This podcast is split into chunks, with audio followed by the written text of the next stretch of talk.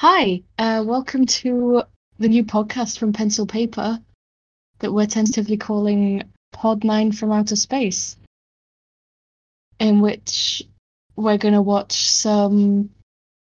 I think the phrase would be good bad films.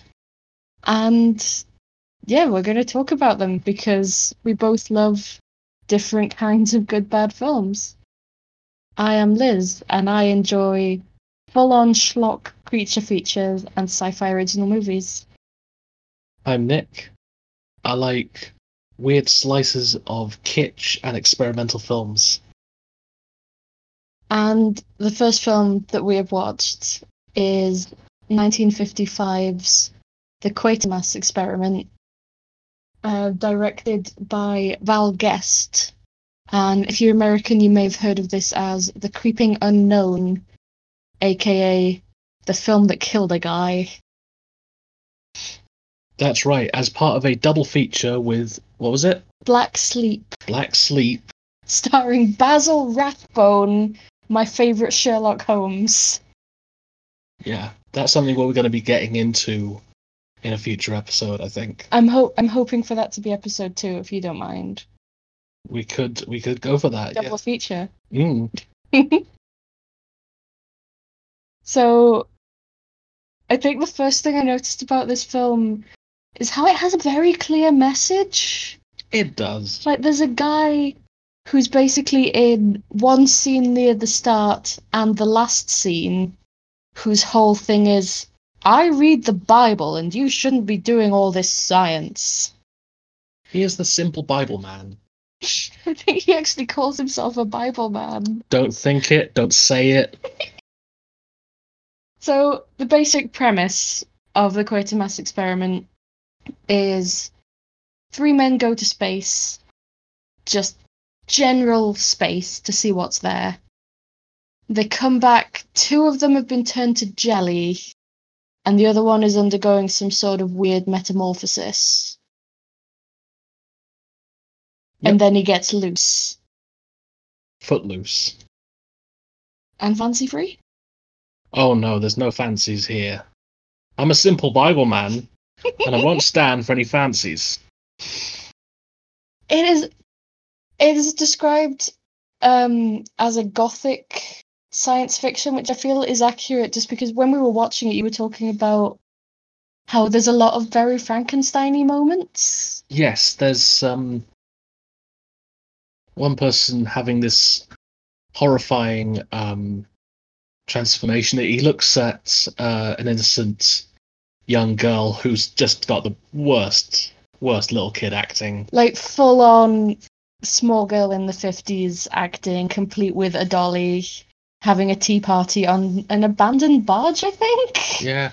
It looks oh God. I'm god. talking about how she's not like other girls because they're all interested in dresses and dolls while she does has a tea party with her doll. In a dress. Yeah. Oh god, and To be fair, the dress might not have been her choice. She's Yeah. quite small. She can't be more than like 8. Probably not. But one thing I found really it's it was just one step away from the kid literally going la la la la la la la. God, it really was, wasn't it? It's that it's that kind of kid where you go, okay, are you actually a child, or did somebody put a RADA graduate in a hydraulic press to make them small enough? Fun fact that little girl grew up to almost marry Paul McCartney. Oh, you mean the guy from Wings? Yeah. Nice. Yeah, I don't. Like, I'm, I've been trying to think if there were any big names in this, and the only one that I can really place is Dame Thora Hird, Yes. who appears as a disgruntled Cockney woman. Oh, she's so disgruntled and very I believe her name is Rosie, and she is the MVP of this film. Yeah, when she opens her mouth, all you hear is the sound of bow Bells. Which makes the dialogue difficult, but you know, she pushes through. She really does. She really does. It's um, yeah. Do not ask for whom the Bow Bells toll, because you're brown bread Indeed. Thoroughly wholemealed. thoroughly. Anyway, So, one thing I liked is the monster, the monster reveal, Mm. which uh, I believe it was tripe, wasn't it? It was a pile of tripe that. So they blur it so you can't tell that it's tripe. But also, it's really obviously just a pile of tripe that they've Mm. like got on a string Yeah. To make it crawl towards the mice in the lab. What I like is this is a production around the tail end of rationing and things like that. Yeah, 55. Yeah. So people would be so familiar with something of tripe quality. They would be very much used to that that level of of food. So it's just you can only go worse by putting some spam there, honestly. See, the, the tripe at least fits because they keep talking about this jelly and gelatinous substances. Mm. So, like, it kind of tracks. Because I think the actual description is a meaty jelly. They're being haunted by 1970s cooking. Essentially. Which I think means they're being haunted from the future, but it is sci fi, so. Okay, I'd watch something with future ghosts. That's pretty neat. Yeah, me too. Yeah. I wonder if there's anything out there with future ghosts. there probably is. I mean, in terms of production quality, I think they did pretty well because it, it's easy to mock um, sci-fi from the 50s and 60s, but we're not really here for that. We we want to do honest appraisals. Well, yeah, I mean, considering that this is. You've got practically no budget, you can't do CG and all that fancy stuff. Nope. And also, like you said, we're on the tail end of rationing, so there's a, a shortage of still quite a lot of stuff. Mm. I think the tribe creature actually works quite well. Yeah. As long as you don't think of it as the tripe beast, which is what I was. Mm. I was trying not to think of it, but and it did help by getting quite phallic, so I wasn't thinking about tripe at that point. Hmm. Although I will, I will correct you on one minor point. There was some CGI in the film.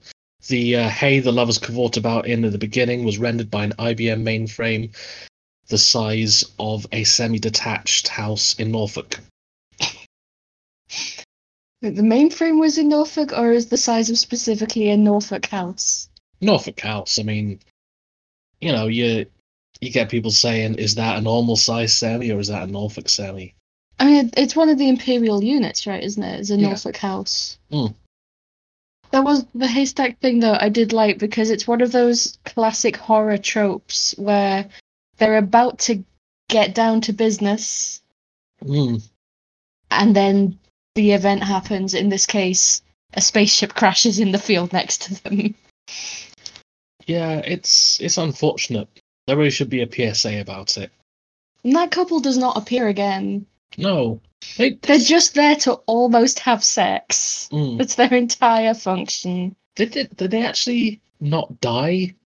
No, they just don't show up again because the the farm that it crashes in gets cordoned off, which is also where one of them lives. I couldn't work out whose dad the dad was. Yeah. And then we just go to labs and hospitals and Westminster Cathedral and we don't see them again. I, I quite liked honestly them not dying because you expect it so much that it's no longer a shock to you. Mm. It's it's dog bites man. I like to imagine that they just went on to live normal, happy farmer lives. Mm. It cavorted in many haystacks. Mm. Too many, some say. But they're prudes. They're Bible men. They are Bible men who live by the good book. And they don't brook with any kind of sci fi nonsense like space travel or science or fiction. Or double feature picture shows, Yeah, or double, which we know can be fatal. they can be. So we haven't died yet. We haven't. No, we've been through one half of the double feature, and we're okay. We're spacing it out for health reasons. Mm, Um, we might watch the other one later. it'd be a pretty awful podcast if we died preparing for the first episode. Yeah, it's it's generally seen as a bad business strategy. Unless we become sort of like the you know, the typical starving artist who who dies and then you know, their their podcasts are worth much more. And we haunt Apple Podcasts forever. Yeah, we we can get some beautiful uh posthumous uh, sponsorship deals on our one episode. Like Casper. Yeah.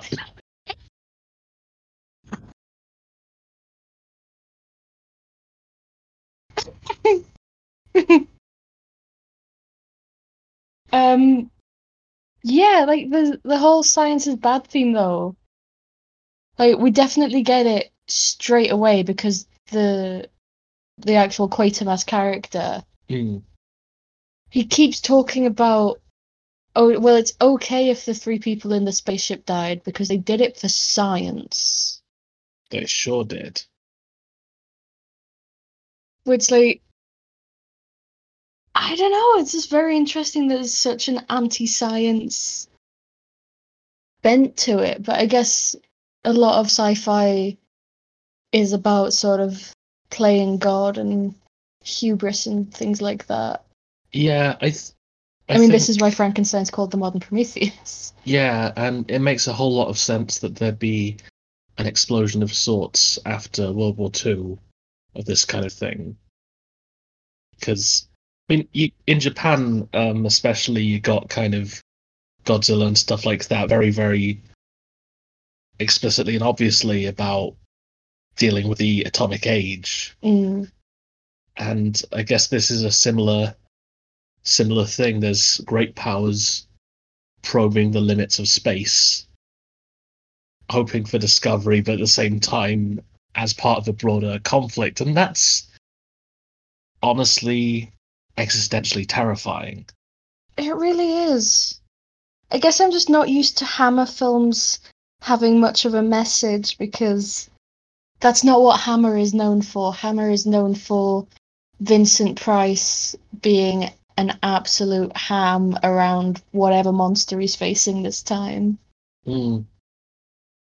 It's it is very fun to to see to see that so the the enemy being um a sort of sort of the transgression of boundaries. Mm. There is a beautiful line actually. Um, they say, "Can can we know what's on the other side of the air?" Yeah, Which is very much placing that boundary there, but it's also just so poetic. yeah. It's like on the other side of the air sounds like a poem from the twenties that people read at funerals. it does. It it makes me think of a of a much older, well, a lot more biblical conception of of the world and its and its contents. It feels it brings to mind like uh, the firmament and things like that. Mm. they're properly piercing it, and it's it, it's interesting that it becomes it sets the whole thing up as kind of blasphemy. Yeah, which again is very early on. This is um before we actually see the the sort of infected guy. Um whose name I can't remember right now. Um I'm gonna check and you can just um yeah, Carroon is called. Who he has a very interesting face, I think, the guy that plays Carroon. Richard Wordsworth direct descendant of William Wordsworth acting in a B movie.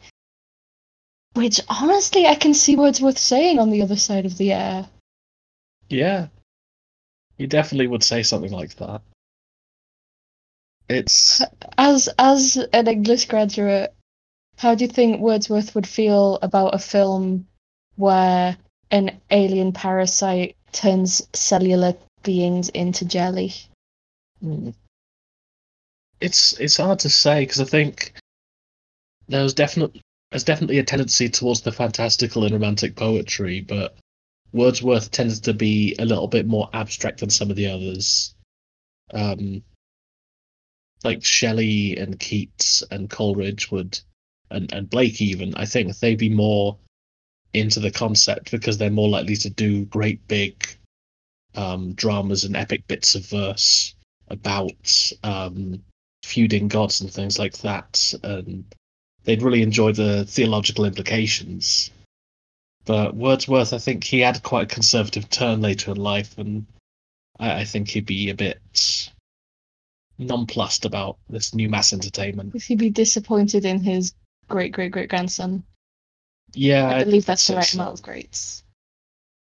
he would he'd be all oh no this is Was that was that your attempt at a Lake's voice? no i wasn't thinking about where he's from i was i was gonna i was just trying to relay disappointment oh no Oh no. oh no What have you done now? You've done a science fiction. all over the floor There's tripe everywhere. you've got it all on my on my poems on my on my little journals Well, smudge it, lad. But another thing I really liked about this film is there's a point where his wife enlists a private eye to break him out of hospital, which just in itself is a wild concept. But he's in hospital with PTSD and mysterious space disease. oh i had that in greece once I feel like a lot of the problems could have been avoided by just telling his wife why she couldn't see him. Because he then uses a cactus that he stole from the hospital room to escape from her and goes on the run and ends up interrupting a broadcast of the restoration of Westminster Abbey. I really enjoyed the specificity of that, honestly, especially especially because they had obviously had to work on a on a soundstage rather than the actual location. Yeah, the the Westminster Abbey set looks like they just borrowed it from a stage play of Hamlet. It really does. Which they might well have done, to be honest. A thing a thing I really love about that is feasibly around around this time when you've got a whole lot of informative um, BBC BBC shows which could be quite niche or boring. You could easily just have a a regional church somewhere, some kind of songs of praise thing, rather than hey let's let's do this set this in an iconic place and That um, we make no attempt to imitate. We don't even get an exterior shot of Westminster Abbey. Like, there's got to be some B roll that Mm. they had available that they just didn't use. Yeah, it's like shooting Venice in a bathtub. Is that like fish in a barrel? Well, you could put some fish in there. Don't know. They're returning. Yeah, We were the virus. we were the tripe. We were the space jelly disease.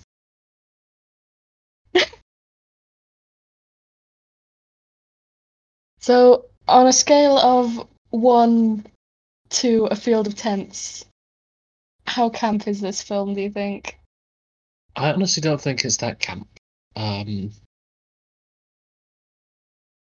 maybe maybe a couple of tents. I'll give it. I'd say a tent for some quite stagey acting in places. Um, I feel like the little girl deserves a whole camp point on her own. yeah, she's she's definitely got a little pop up one. One of those ones you play with in the garden. Yeah, she's sitting out in the garden, um, just minding her own business, playing with the dolls. And there's another one for the um, another one for the tripe. Which, That, that one's just like a handkerchief propped up on a twig. yeah, it's a little. Because honestly, they, considering they were very limited in what they could achieve, the tripe the tripe beast wasn't that bad. and and honestly, yeah, it, it looks gross. But it's supposed to. That's It's fine. the person Yeah, that got turned into jelly. that that works, and it it's quite a good literal representation of of this thing because it's it's a big hunk of meat, and they said, look, it's a big hunk of meat, basically. Mm. So that tracks. It, it, the science holds up. So, on on this one to a field of tent scale, it's maybe family night in the garden. Yeah. Yeah, def- definitely. Family night in the garden. Um, you you're out there a couple hours. You get a bit bored, and you you go back inside your nice bed. So, we want to thank you for listening to this experimental first episode. As if the next episodes aren't going to get any less experimental. Um, if if you enjoyed it and you want to maybe chuck us a couple of quid, Please do. um, because we are two unemployed disabled people. We need tripe. I do like tripe though. Buy us tripe. Buy us tripe at uh, ko.fi.com slash pod9. That's P O D N I N E. And we will be back with the Black Sleep. Yep. See you next time.